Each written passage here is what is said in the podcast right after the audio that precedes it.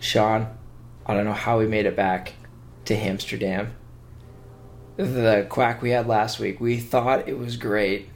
We thought it was going to be great. But it was weak sauce. There was, like, baking soda or, like, flour. And it was just awful. And there was something else in there. And it gave us the worst trip of all time.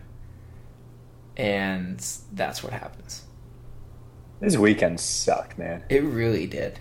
That's that's the only way to put it. And I I think the the way the only way that can really, like, I can figure out how to sum up the game is I, I was watching I was watching the game with my girlfriend, who is a Cal alum, and she's this was like at the end where it was just almost laughable by the end on how bad it was getting. And she looks at me and she goes, I'm not even emotionally invested in this game, and this is making me sad. Yeah. I was like, that's pretty much it in a nutshell. Yeah. It was... It was real bad, okay? It was... I was at the game, and what makes it worse more than anything else... This is going to sound really dumb. Um... What made it worse was really, like, driving down and just being like, wow, I have to drive back, just being this bummed out. But luckily, there was an exodus, continual exodus throughout the game, mm-hmm. um, that really peaked at the beginning of the fourth quarter. And it was bad. It was like there was, like, maybe a few thousand people left. Right, because that was after Utah had dropped twenty-eight points in the third quarter alone. Yeah, it was bad. Here, and, here's how here's how the, the quarter by quarter box score went. Oh god, get the get the tissues ready. Six to six. Ha! This is this is this is at the this is just quarter by quarter scoring. Okay. Six six, twenty-one seven, twenty-eight nothing, seven seven. Hey, we won two quarters. If that was Utah against Oregon, they would have given us all they could handle. Oh, and now, as a result, the Ducks are unranked for the first time since two thousand nine. And I know that people say, like, okay, it's the, the polls don't matter, yada, yada, yada. They don't matter, but that is accurate. But when you're unranked, that's just like, that's a... dark place to be that, for Oregon football. That's what we deserve. I watched that game Saturday. It was awful. Like, let me count the ways. Our quarterback play was below average. Um, our front seven, our, our defensive backs were solid. They don't get enough credit, but they were solid. Like, they made some... They made... some great defensive plays. Like, they've gotten so much better as the games go on. Our front seven is not getting the job done. Um, our line play, as I've said for like a couple weeks now, is soft. The Utah line blew us up mm-hmm. on both sides of the ball. Uh, and there was... Like, there were so many things wrong. Our special teams sucked. We got beat in every single phase of the game. And this wasn't even, like, two thousand eleven against Arizona, where it was just, like, where the the worst part of it was a- the apathy of the players, like, going mm-hmm. into it.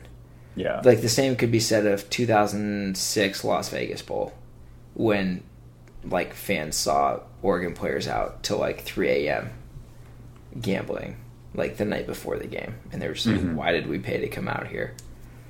Um, and there was even, like, the Stanford loss a couple years ago, where they won, like, where they were up twenty-eight to zero at one point, and it was like, that was just a perfectly executed game plan. Like, a couple things mm-hmm. broke their way, but that's that's what that's the game plan. Yep. What was the most disappointing about this, which I think makes it maybe the worst thing I've ever seen, the worst game I've ever seen, is just how, like, it probably goes back to, like, two thousand four against Indiana, was how unprepared the Ducks were. mm-hmm. in every single facet. Like Travis Wilson, who is a, a above average quarterback, yeah, looked like a Heisman contender. He is the he, just, he is the he funniest picked. run I've ever seen, and he had over one hundred yards rushing. He just he picked our defense apart all night long. It just it's like he had an easy button with him. And this is Travis Wilson. Yeah. This is not this is not uh, Cody Kessler. This is not Jared Goff. Mm-hmm. Um It was bad. Like I keep saying that, but that's just like the best descriptor of it. Um The uh, bright side of it. Okay, let's just go over the the two positives. Um, Tyson Coleman looks unreal now. Like he's yep. doing everything by himself. Hardrick is now the other like cornerstone of the defense, which after game one seems like the m- most unlikely thing ever. If you had asked me after game one, um, gang tackling was a huge improvement. That was something we had not seen thus far. Um, and that's about it. And that's about where the, the happiness ends. Yes. Um, Vernon Adams got benched in the second quarter. Yeah. So we'll, um, and, and I, I, I said this from the, the A T Q Twitter. Um, so here's the thing with Vernon Adams is that He's he's got the scapegoat of, and it might be a bit harsh calling it a scapegoat, but he's got the scapegoat of the broken finger. I do not. Okay, I'm sorry to cut you off. I do not care. Go ahead. Do not. Do I do not, not care. care about the broken finger. That is the that is not even a factor. So here's what I said on Twitter: is that the Vernon Adams experiment, because that's essentially what it was. It was an experiment. It was bring in an elite F C S quarterback to an elite F B S team and see what happens. Mm-hmm. We've seen graduate transfers before. We've seen the Russell Wilsons where they come from N C State to Wisconsin. That's not that big of a jump. This is going from like you're playing schools like Montana State and Portland State every week to you're playing Michigan State on the road. And, okay, he's got a broken finger, so he's uncomfortable. He can't throw a deep ball, yada, yada, yada. What it comes down to is he's he's over, he just, he's overwhelmed, and he can't handle it. And this was kind of, I think this was just, this was the last straw, basically, of, because the... The scary part was that when he got benched, I mean, yeah, the Ducks were looking bad, but it wasn't like, oh, well, game's over, so let's just bench him to keep him healthy because we already lost. He got benched really early. There was still plenty of time to, you know, turn things around. Mm-hmm. And it looked like, you know, and then when Lockie came in and Ducks scored, it was like, okay, maybe there's maybe there's a chance here, you know. So the game was not over. It wasn't a let's bench him so that he stays healthy for the next week. He was benched because he was he's abysmal. Not. He was abysmal, and I I I say it's Jeff Lockie who starts the next week. And I, yeah. I but I but I think the here's the problem is that, and this is just something that's so foreign because it's been so long since Oregon hasn't had a a true number one quarterback, is that every single week is just going to be a guessing game. Mm-hmm. Who's going to start this week? I don't know. We'll see you at game time, you know? There's no leader anymore. And, uh, you know, I, I just think that's going to be a huge distraction on the team where the whole offense and the whole team – even they, nobody's going to know week in and week out who the quarterback is. And that's something that, you know, and it goes back further than Marcus Mariota. Uh, you know, it, it goes back to when we had Darron Thomas. He was a solid number one option week in and week out. The most underrated player in Oregon history. Yeah. People, he led us to our first Rose Bowl win in like a century, and people just, I think a lot of people forget that. And he played phenomenal in the national championship game. Like, yeah. He was the only reason that we were in that game. And, you know, so it's like, it's just so weird to be in that position where I just, you know, the Ducks don't have a true quarterback anymore, because I think that by benching him so early in a game that wasn't, was it going, was it going horribly wrong very quickly? Yes. Was the game over? No. And by benching him, I think that that's basically what they were saying, is we've lost faith in Vernon Adams and this just isn't working. And now it's just going to be a guessing game every week. Yeah, and you can say, though, that it was like, oh, it was five, four to five series, but unless, if you don't watch the game, you're just like, oh, four to five series, whatever, like, they didn't give enough time. He was terrible. Like, I can't stress how bad he was. Like, is Taylor Alley, like, the best quarterback? Should the depth chart be Lockie, Alley, and then Adams? Like, Adams had zero pocket movement, constantly just wrapped up. Like, he just put himself in terrible situations, which I thought was, like, Jeff Lockie's thing after mm-hmm. the Georgia State game. Um, and, like, there's no way that receivers aren't getting open when it's our receivers. There's no right. way that's happening. Um, like, and see, that's the thing where people are like, oh, he has a broken finger. A broken finger does not impact your pocket presence. Like, a broken finger doesn't impact, uh, like, he practices every day, right? It's been exactly. three weeks. If, if you're playing every day with, like, a broken finger for three weeks... and you're going to school for free, you that's like your that's why you are going to school for free, is because you know how to deal with that stuff. Yeah, not because you're an excellent student. Sorry, N C double A, but you're getting a scholarship because you play football. Exactly. Um. So, and then I've never heard Autzen cheer more for a completed pass in my life. Like, I've I don't think, like, when he hit Bayless across the middle. Mm-hmm. I th- that place was about to erupt. It was maybe since two thousand nine, uh, two thousand eight Boise State, when fourth string Darron Thomas came in and completed a pass after yeah. sixty zone reads by Chris Harper, who had a torn rotator cuff and l- literally could not throw a football. Mm-hmm. Um, and then on special teams, uh, like a faked punt work. They pulled the Seattle Seahawks fake punt return trick. Um, just terrible fielding on punts. Uh, that, like, se- they had a seventy-six yard punt. Um, Byron Marshall made a couple really poor choices coming out of the end zone and got trapped, like, within the twenty. Mm-hmm. Um, like, every phase, it just was not even that close. So, and it's it's tough to see the difference. Like, it's very hard to see, like, the team that, that played Michigan State, where the defense was solid for three quarters, and Vernon Adams, who, for the most part, looked good.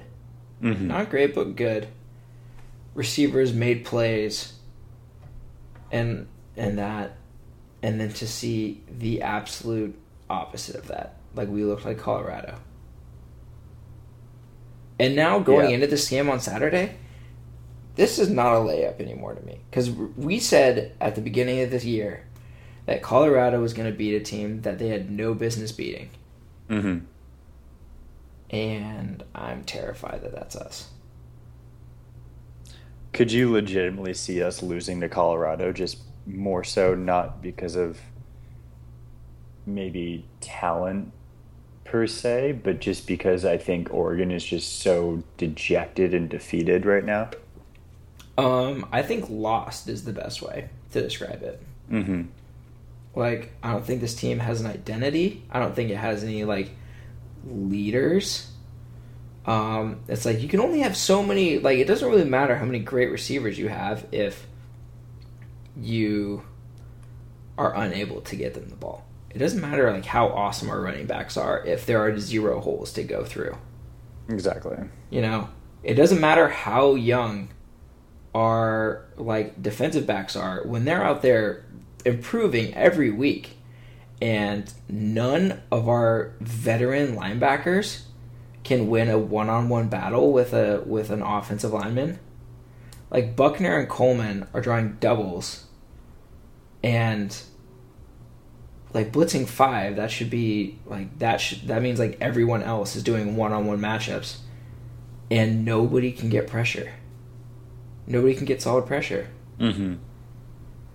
So to me, that's like the like we can say pass coverage sucks or whatever, but If, if the front seven is going to be the veteran group and have all the seniors and have all these accolades and everything, then this is where they come in as the defensive unit. It's like, okay, our defensive backs need can't, can't just get picked apart like that. So, and there was a fair amount of blitzes on Saturday. Yeah. This was not the th- rush three, drop eight. This was mm-hmm. a lot of blitzing and almost zero.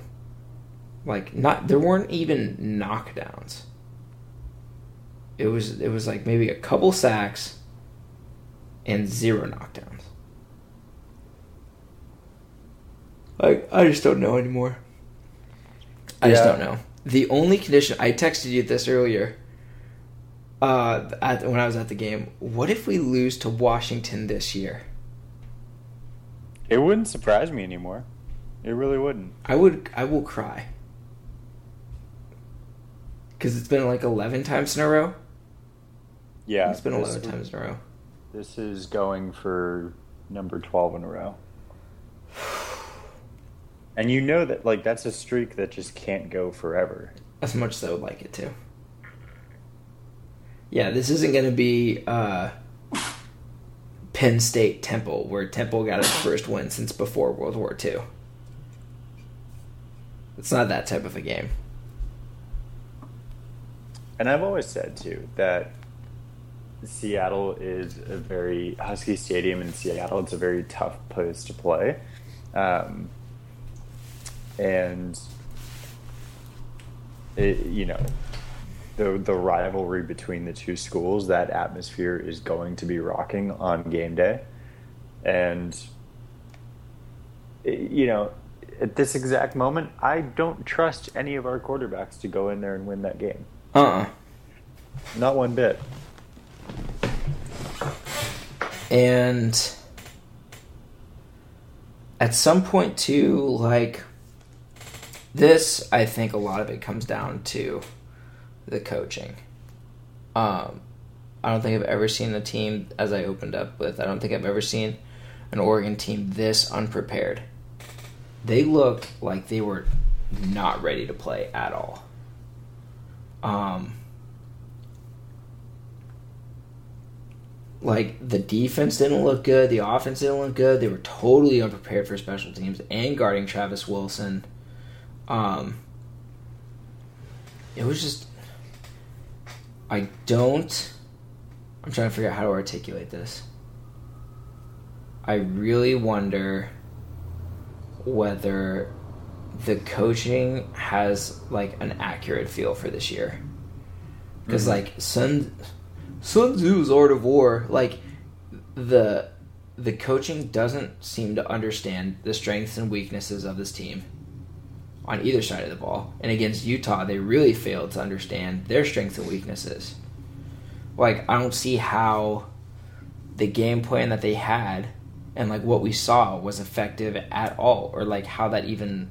seemed like a good idea, because we knew Utah coming in had a solid defensive line and solid, like, a scary defensive line. Like, their oh, line yeah. on both sides was a huge mismatch. Um, I even wrote like a co- I answered a few questions for Block U, and the more I wrote it, the more I was like, wow, this is a really terrible matchup for us. Yeah. Um, so we knew their front seven was tough. Yeah, we kept going left to right. Um. We did very little. Like at Michigan State, we the entire offense opened up when we hit Charles Nelson out on the side. We saw none of that. Like if their line and everything is going to put so much pressure on our like offensive line and push them back, why don't we run screens? Why is Taj Griffin coming in when he's like supposedly like the huge game breaker? Why is he coming in with like when Taylor Alley is in? Yeah. We didn't see to- I, I don't know where Tony Brooks James was. We didn't see Benoit until the very end. Um, and it seems like it's a common theme with this team this year. It's, you know, uh, who, who's going to be the mystery player this week that just randomly doesn't appear in the game? Yeah, like it happens a lot. Yeah, um, like we were missing, we we're missing Cisse. But again, I don't even think that mattered. We can't get a pass rush going. Mm-hmm. We can't force turnovers. Uh, there's just a lot of really poor choices being made, I think, across the board. And I don't feel... If we are... If Vegas says we're underdogs the rest of the season, I would totally understand. Because Oregon State's getting better. Washington's getting better every week. Colorado's getting better every week. They just wiped the floor with whoever they're playing, which it was like New Mexico or whatever, but that's a huge set for them. They did what they were supposed to do, which is not something we could have said like two years ago. Mm-hmm. Uh, Stanford just rocked U- USC a couple weeks ago and then uh, beat Oregon State with a strong second half. Cal is a virtual death machine on offense at this point, um, which might actually work out well because there's no way to get a pass rush against them because of how quick they get the ball out, so that might not even be a problem to worry about. Mm-hmm. Uh, but I really struggle to to see what the clear matchups are because I just don't I just don't understand, like, what this offense and defense are doing. Like, I just don't understand. Yeah, like, they had a week to prepare for this, and I don't know why it looks so bad. I would have totally understood, uh, you know, a seven-point loss, a ten-point loss. Utah is a really good team, and, you know, they, even before this game, You know, I, I think that they were serious contenders to make a run at the Pac twelve title in the South. Mm-hmm. And obviously after this game, they are, you know, they're... They're probably the favorites. They're probably the favorites after just... It, it, it's one thing to, you know, it's one thing to beat Oregon at home, and then it's a whole other thing to just dismantle them. And that's like that's when you know, like, you know, they always say the, the classic phrase of, you know, the uh, the fall is always longer from when you're at the top. And it, if you really think about it, the the talk was, you know, before before this game, the talk around the team was, okay, we lost to Michigan State, early season loss, we can put it behind us. We win out, we're in the playoff. Let's go. And now the conversation is, well, shoot, I hope we get to a bowl game. I think we'll make it to a bowl game. Yeah. I, I, I don't think it's that drastic, you know. It may I, get a little close. It may get a little dicey.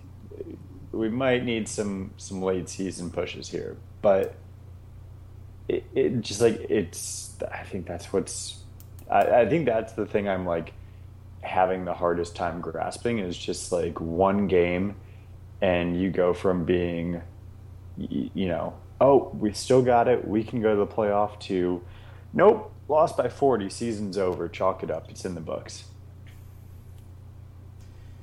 And that seems to be the theme just about every year that this team goes through like a crushing loss. Like, you know, back in, what was that, twenty thirteen?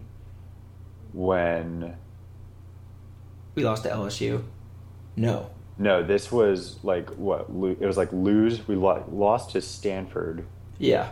And then got just manhandled by Arizona. But even, like, going into that game, the team had just, like, it was like, oh, nope, one loss, we're done. It's over, you know. And, yeah, and this team, even more so after the game, it was everyone had just jumped ship. And that's I'm, I'm seeing the same exact thing happening here, is that the team is now unranked. They're one and two in September. And everyone's like, nope, season's over. It is. I'm very fascinated because I don't think Oregon is as bad as they looked.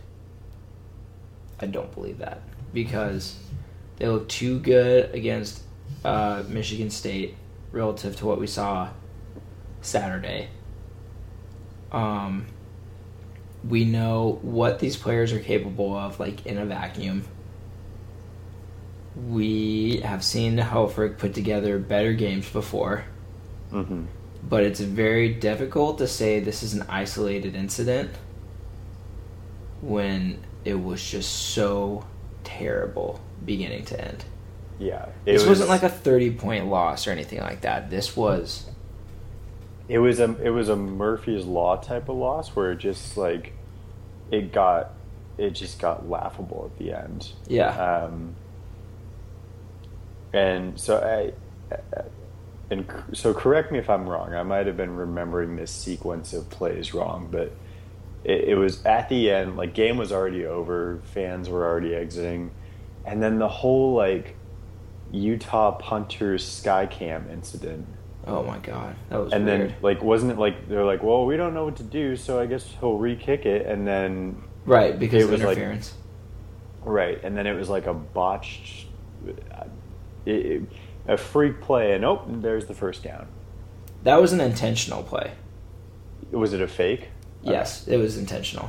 I, as you can tell, I block bad memories from, from you know, recalling them again. Yeah, they um, aligned really weird on that play, I remember. And yeah, they motioned, so, like, a third guy out, and that drew one of our defenders out, and it left a lot of open space. That was the, that was the moment where I was just like, wow. It's that kind of night, you know? Yeah. And so here is, I I feel like this does have to be, it does have to be brought up. Um, I don't know if anyone's seen it, of just how, like, it was a Murphy's Law kind of loss where it was just like, it was bad. And so here's some, here's some quick hits for how bad the loss was. And this is from uh, a recap from U S A Today Sports. Oregon's fourteen-point halftime deficit was its biggest since trailing by nineteen at Arizona on November twenty-third, twenty thirteen. That was the game we were ta- just talking about. Uh-huh. Its forty-two-point loss was its worst since falling fifty-nine to fourteen at Arizona State on October eleventh, two thousand three.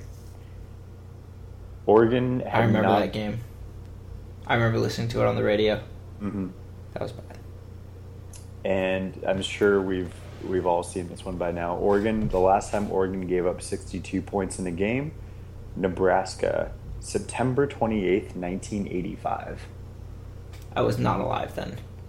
That was that was pre Rich that Brooks. Was, that, that was yeah. That was a that was a while ago. Not gonna lie. Um, oh, so funny yeah. story. I uh, accidentally bumped into Rich Brooks.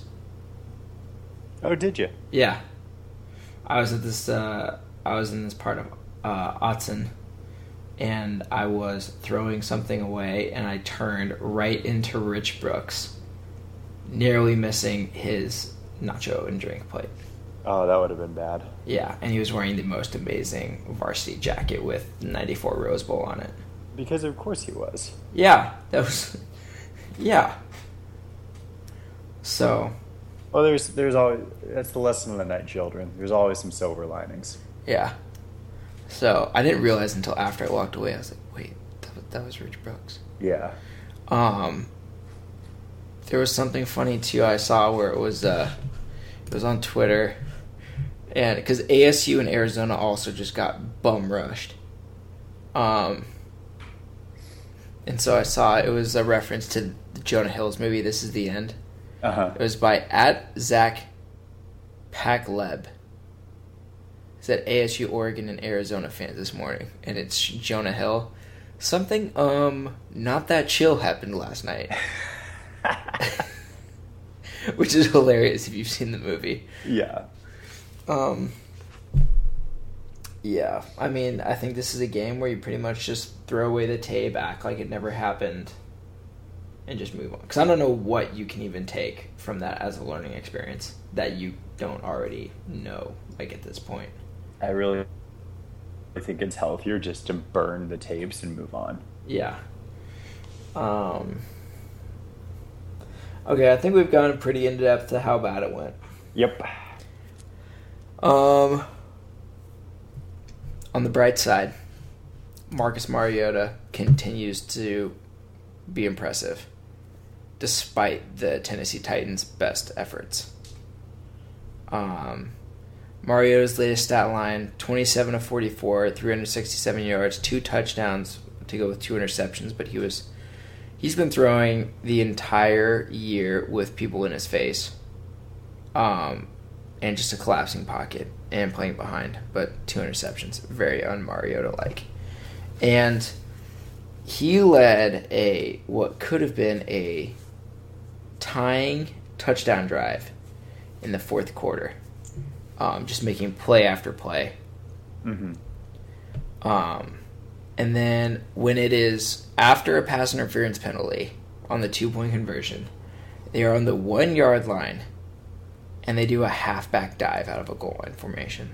A f- no, they put their fullback in the halfback spot and ran it to him. Are you kidding me? How does that make any sense? Like, Mariota is the most athletic quarterback in the N F L right now. And he has barely ran. Like, I get, like, he's still a great thrower and everything. He's mm-hmm. still a great passer. But how do you not take into account this? Like, how have they not run a single zone read this entire year? I mean, do you think this is a kind of an example of... You know, the Titans going, we understand that Mariota came from a, you know, spread offense, but this is our offense, and he's going to have to adapt to us, not the other way around. I don't think they would have drafted him, though, if that was the case. Like, you knew what you were getting. Right. Like, you don't draft, like, four three defensive ends into a three four and be like, all right, you're, you're going to do this. Because it, that it's a different position entirely when you get to the pro level. Uh, but I mean, even the Seahawks, which are super pro, which are super uh, run heavy, they still run run zone reads, and it's like the presence of Mariota's running ability that made everything at Oregon go so smoothly. Mm-hmm.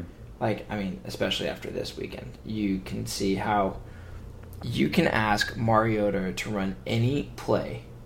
In, you can tell him run any play, and he will excel at it.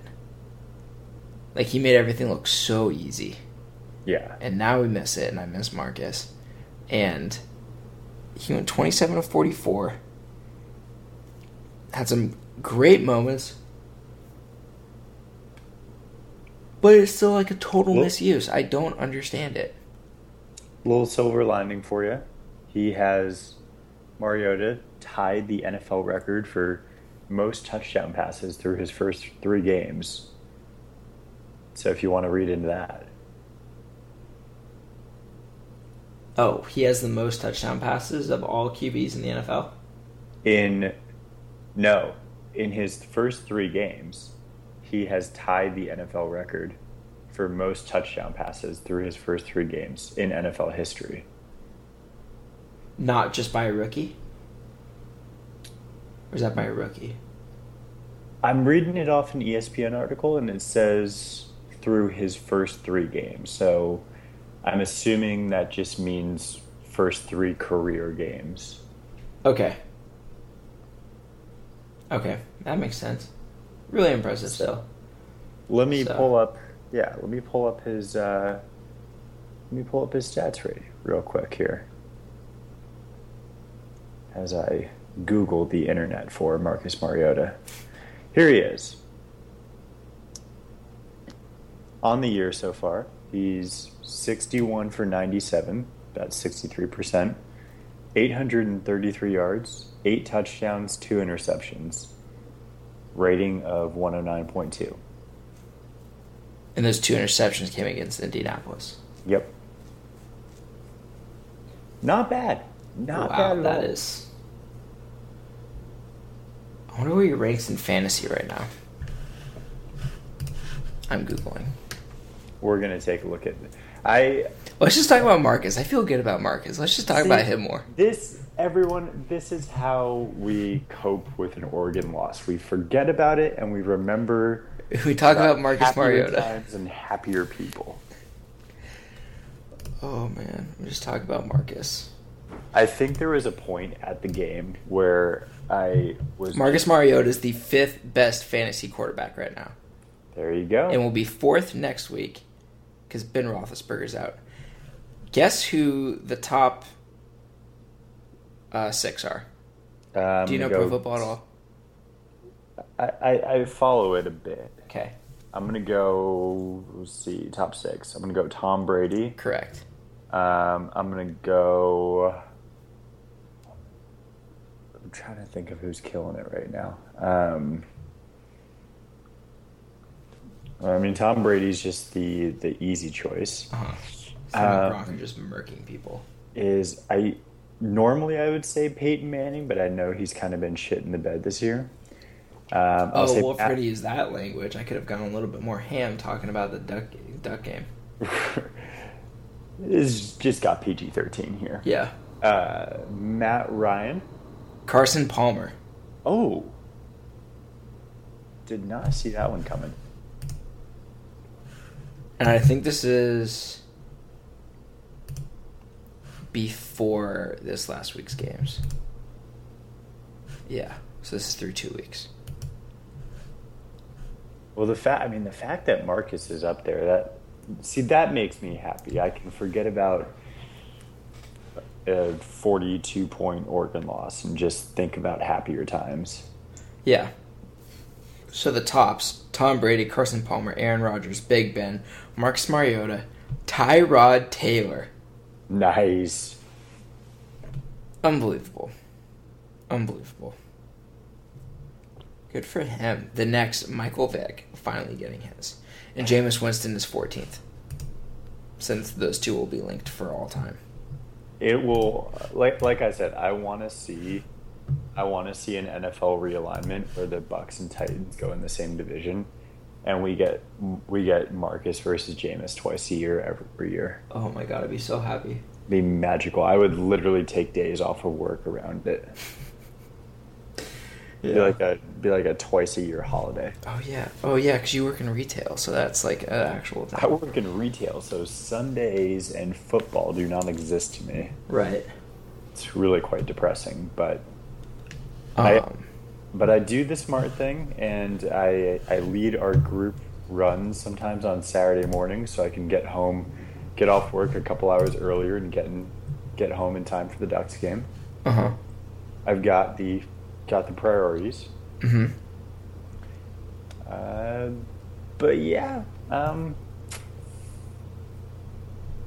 it, I I I could have done without. Couldn't do without seeing this one, but funny story. So one of my one of my friends is um, doing his, you know, one of those like doing like his like Mormon mission kind of thing. Oh, and so he's like without internet access for like a year. Oh, lucky and, him! Right? He says I, he he emailed my friend and said, I just saw the score of the Oregon. This was like the day after. He's like, I saw the score of the game and basically threw up my lunch. What happened? I was like, hey, you're probably a better person than the rest of us for not witnessing it. Yeah. Um, I had another friend who is a oh quick quick aside, Philadelphia Eagles beat the New York Jets, who were two and oh heading into this game. They won twenty-four to seventeen. All praise Chip Kelly again. All praise be to Chip Kelly. Ryan Matthews, twenty-five carries, one hundred eight yards. That is huge. They broke one hundred yards rushing this season. And that's, I think, total rushing. They just did that in week three. Um, Darren Sproles continues to be the most amazing offensive player that nobody really cares about until he's absolutely shredding defenses. Mm-hmm. Um, so I have a bunch of friends who are 49ers fans. And that game was maybe uglier than the Utah-Oregon one. That's saying something. Yeah, it was. I remember watching it and just being like, wow. So I texted one of my friends and I go, man, rough week for you. He goes, fantasy team is also getting pummeled. And I wrote, sorry. And he goes, I forget why I like football season. Cause it's a uh, it's an emotional roller coaster. You'll have the you will experience the highest of highs and the lowest of lows. Sometimes you feel you're on heroin. Sometimes you feel like you're withdrawing from heroin. And that's the beauty of football, ladies and gentlemen. That's how I feel about football. Slinging quack is getting dark. um. All right, let's talk about Colorado. Let's talk about Colorado. Let's do it. All right, so this is a seven p.m. kickoff uh, at Boulder. The let me pull up their schedule real quick. I know they're doing really well. We they're already three, talked about them a little bit. They're three and one, and part of that is because the refs totally botched the last like minute. But you know, you really can't hold back the Rainbow Warriors at Aloha Stadium. You just can't. It's tough. You can't do it. Can't do it. The Rainbow Warriors will always get you. Um. So they lost to Hawaii twenty twenty in what was the sloppiest game I've ever seen until – what was the other game that just looked terrible? Well, Kansas-Rutgers just happened.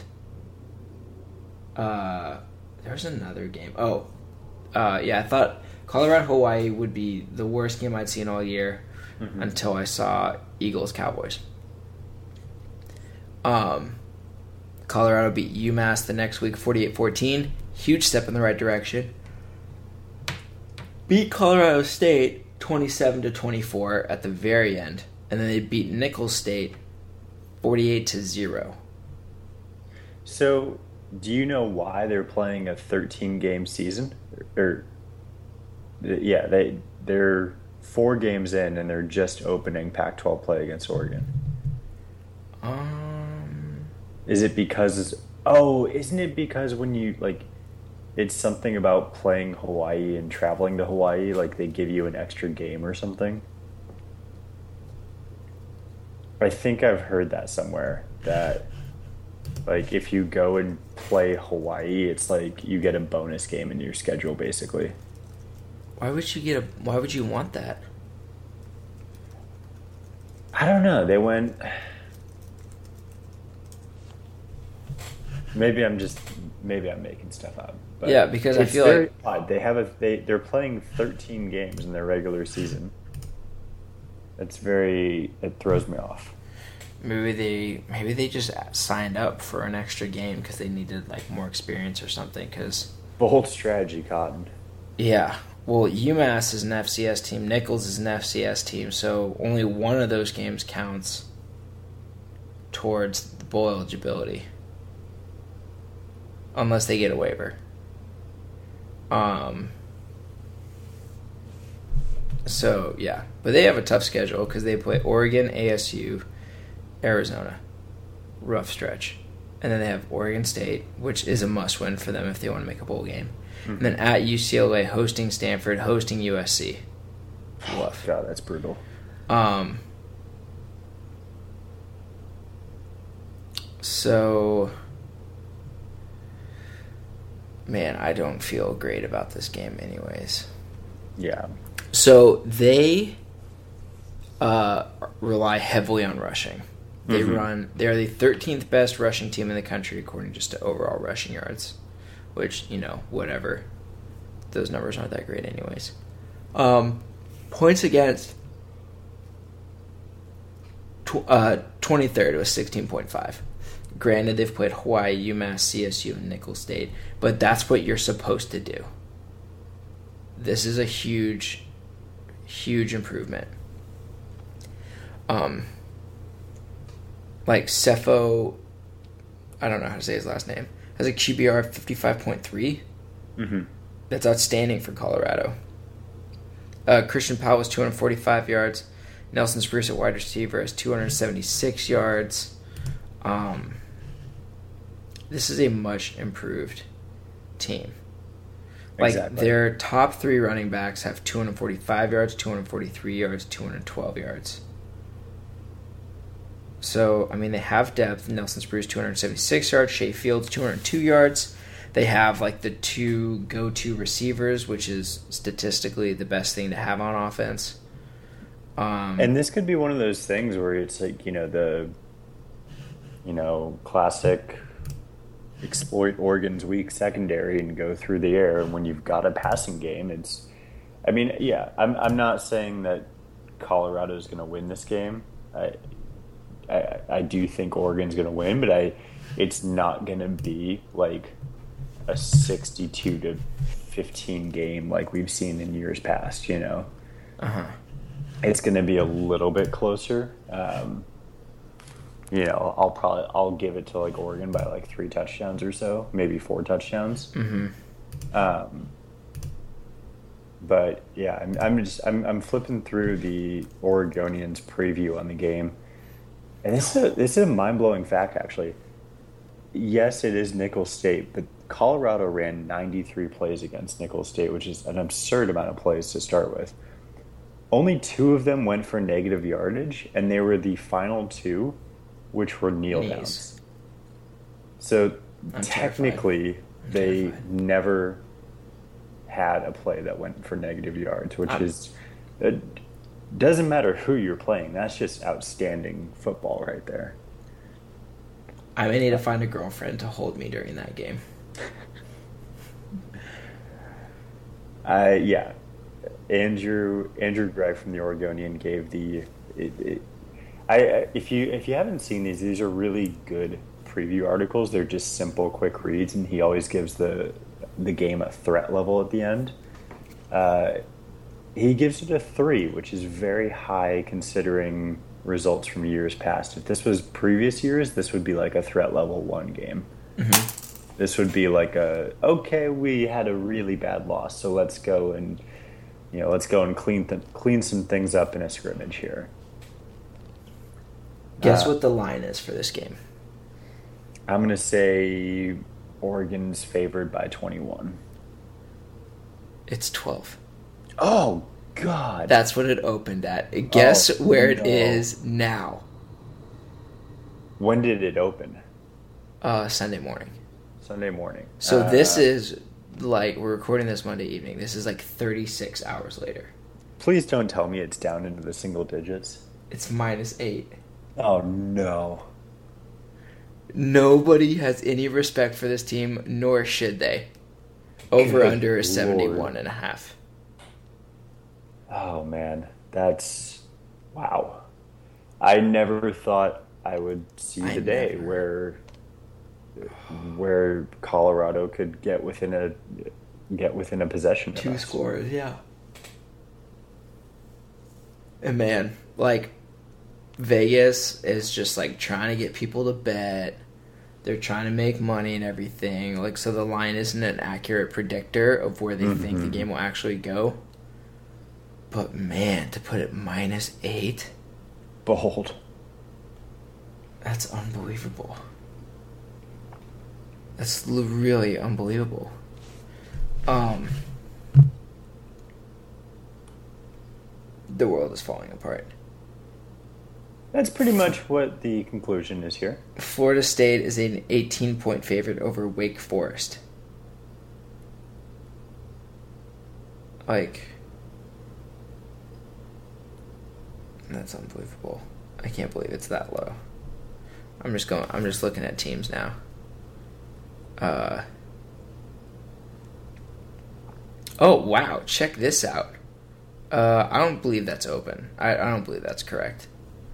I see Stanford line over Arizona's minus seventeen and a half. There's no way that's right. Mm. Alabama, Georgia is a pick. I'm hitting Bama so hard on that one. Um, I'm trying to find another game where it just looks colossally, the line just looks colossally close. Can't find one. God, um, minus eight. Jesus Minus Christ. eight. If I were actually legally allowed to bet, I would bet Oregon on that one. Oh, I would easily take Oregon on that one. Yeah, they're probably banking hard on people hitting Colorado. Yeah. So, man, wow. This will be this will be a good this will be a good test for the team because it's it's one of those games where, you know, we'll we'll really see how well they can pick up the pieces after just getting flat out embarrassed at home. Mm-hmm. I think this will be a good test for adversity too. Mm-hmm. Because exactly. losing to who did we lose to last year? What was the game? Arizona. Uh, yep. Close. A lot of things didn't go right. You could mm-hmm. have made the argument that Oregon had things gone a little bit. Well, you can say that whenever. Had yeah. things gone differently, that could have been a pretty solid win for Oregon. Mm-hmm. Came back and crushed it. Um, as you pointed out, there was the game where they went to uh, who did they lose to? And then they went to Arizona. They lost. I was just looking at them on the schedule. They lost to Stanford. Right, that was that was the one where they almost like the the final score was not indicative of how the game went. Like, correct. They just got owned, and then they made like a miraculous last-second scramble to bring it within the score. Yeah. Um, yeah, and then I forget who they played in between, but like they won their next game, and then they just got dismantled against Arizona. And that was ap- that was apathy. Yeah.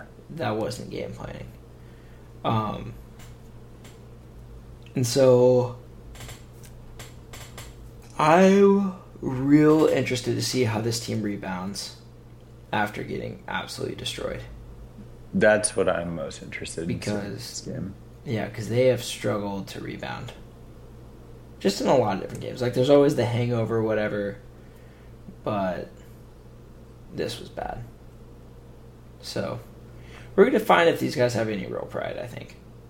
It'll be, it'll be an interesting one. So, yeah, I mean, if there's ever a team to have on the rebound in conference play, it's Colorado. But uh, they're dangerous.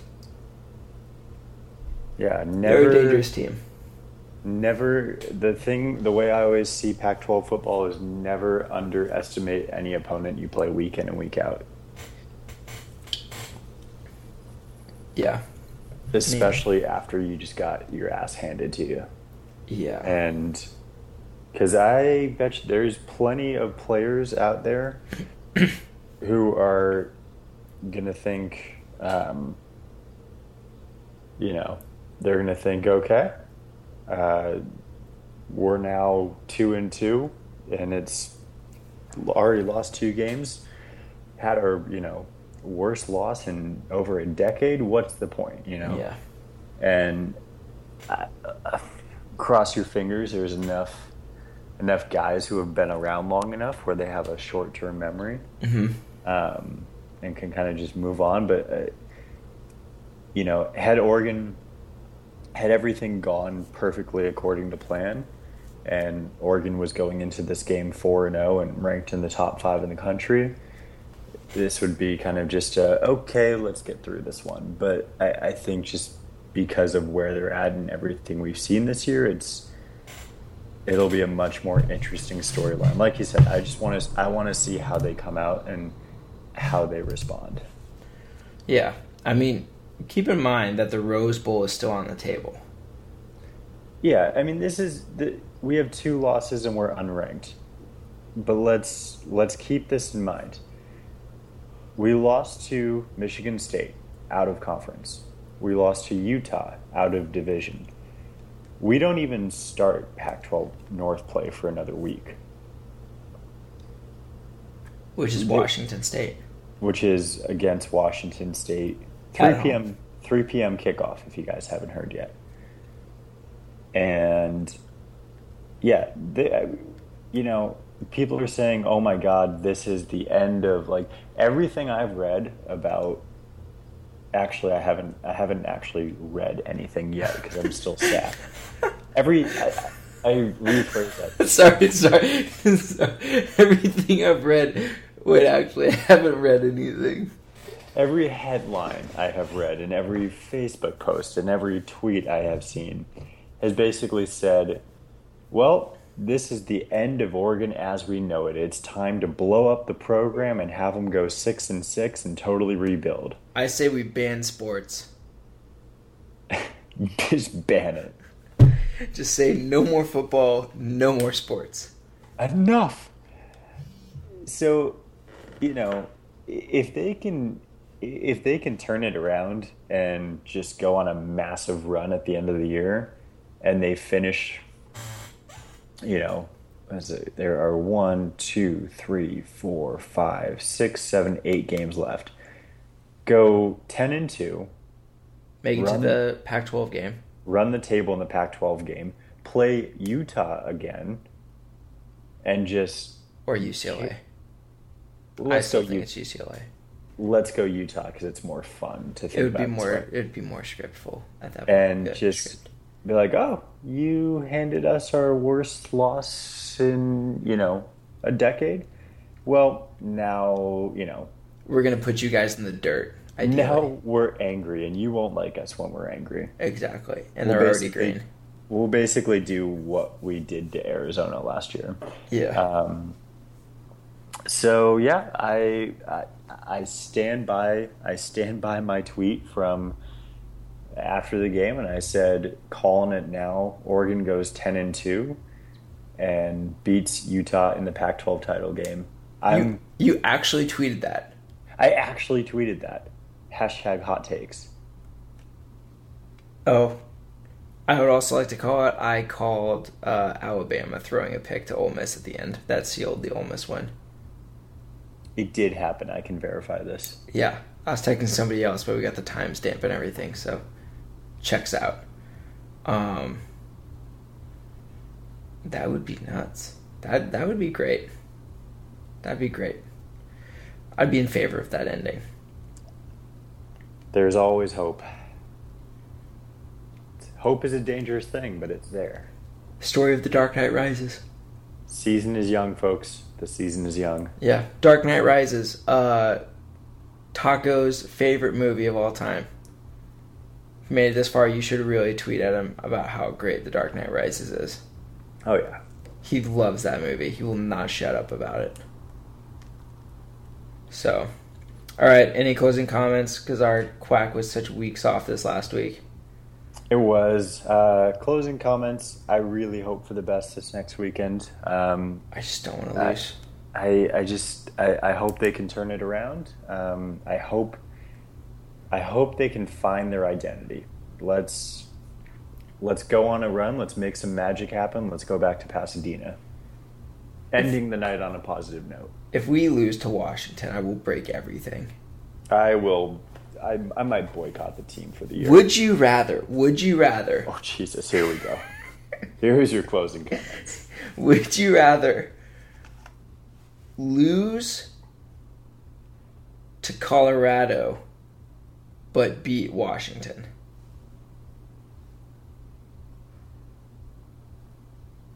Is there an alternative? I guess I phrased it wrong. Would it, are, so are you I'm saying, saying, would you rather beat uh, Washington or Colorado? I would rather beat Washington all day, every day. Would you rather beat Washington or Oregon State? I would, me personally, I would always rather beat Washington because I... Because you're a real Duck fan. I personally consider, because I have lived in, I have lived in Seattle and... This will be, we'll go into, I'm not going to go into this story because it, it's it's late and we're at the end of the night here. And again, as always, if you made it this far, participation ribbon goes to you. Someone actually made it this far. Did they comment? Yes. They said that they stopped in for like five minutes to hear a couple things and they stayed the entire time and said it was oh. excellent. Man, standing ovation. I need to get down to a trophy store to send something out to him. Yeah, it was last week, so we can still find the comment. But it, I, I will save this story in depth. We'll go into this in depth before the Washington game. But two thousand eleven, it's the only game where I have been both physically assaulted at a game and had my life threatened at a game. Exciting. But by, by Washington fans. And I've I've got nothing against the Beavers. It's like the fun family in-state rivalry. Yeah. I've got nothing but pure hatred and bad feelings towards Washington and their fans. Mm-hmm. So I would I would lose if it meant beating Washington and con- and continuing the streak. I would take a seventy to nothing loss to Oregon State to end the year. Yep. That's how seriously I take that game. Yep. I agree. I hate. See, I always put it this way: uh, Oregon State is the rival, but Washington is the enemy. Exactly. So that's why I always put it. To people. And that's why I was so fired up about Cal beating them, because it's the whole "the enemy of my enemy is my friend" kind of thing. Oh yeah, I, I wish was, nothing good happens to Washington. Uh, I hate Washington so much. I hate them so much. I feel I feel better now. I feel like I just went through like a solid therapy session. Yeah, Schadenfreude is just fantastic. What a turnaround. Good stuff. All right. Good. All right, we got to get off this. Otherwise, we'll just talk for another hour about how much we hate Washington. All right, that's Sean. I'm Rusty. Thanks for uh, stopping by at Hamsterdam, even though our quack was weak sauce la- or was weak sauce last week. It'll be uh, better next week. Yeah, I mean, it's really hard. It's, it'll be really hard to have crappy stuff uh, on this next re-up. Nowhere to go from up to here. Yep. So, all right. See you guys next week. If you got to read it this far, you're our favorites. See ya.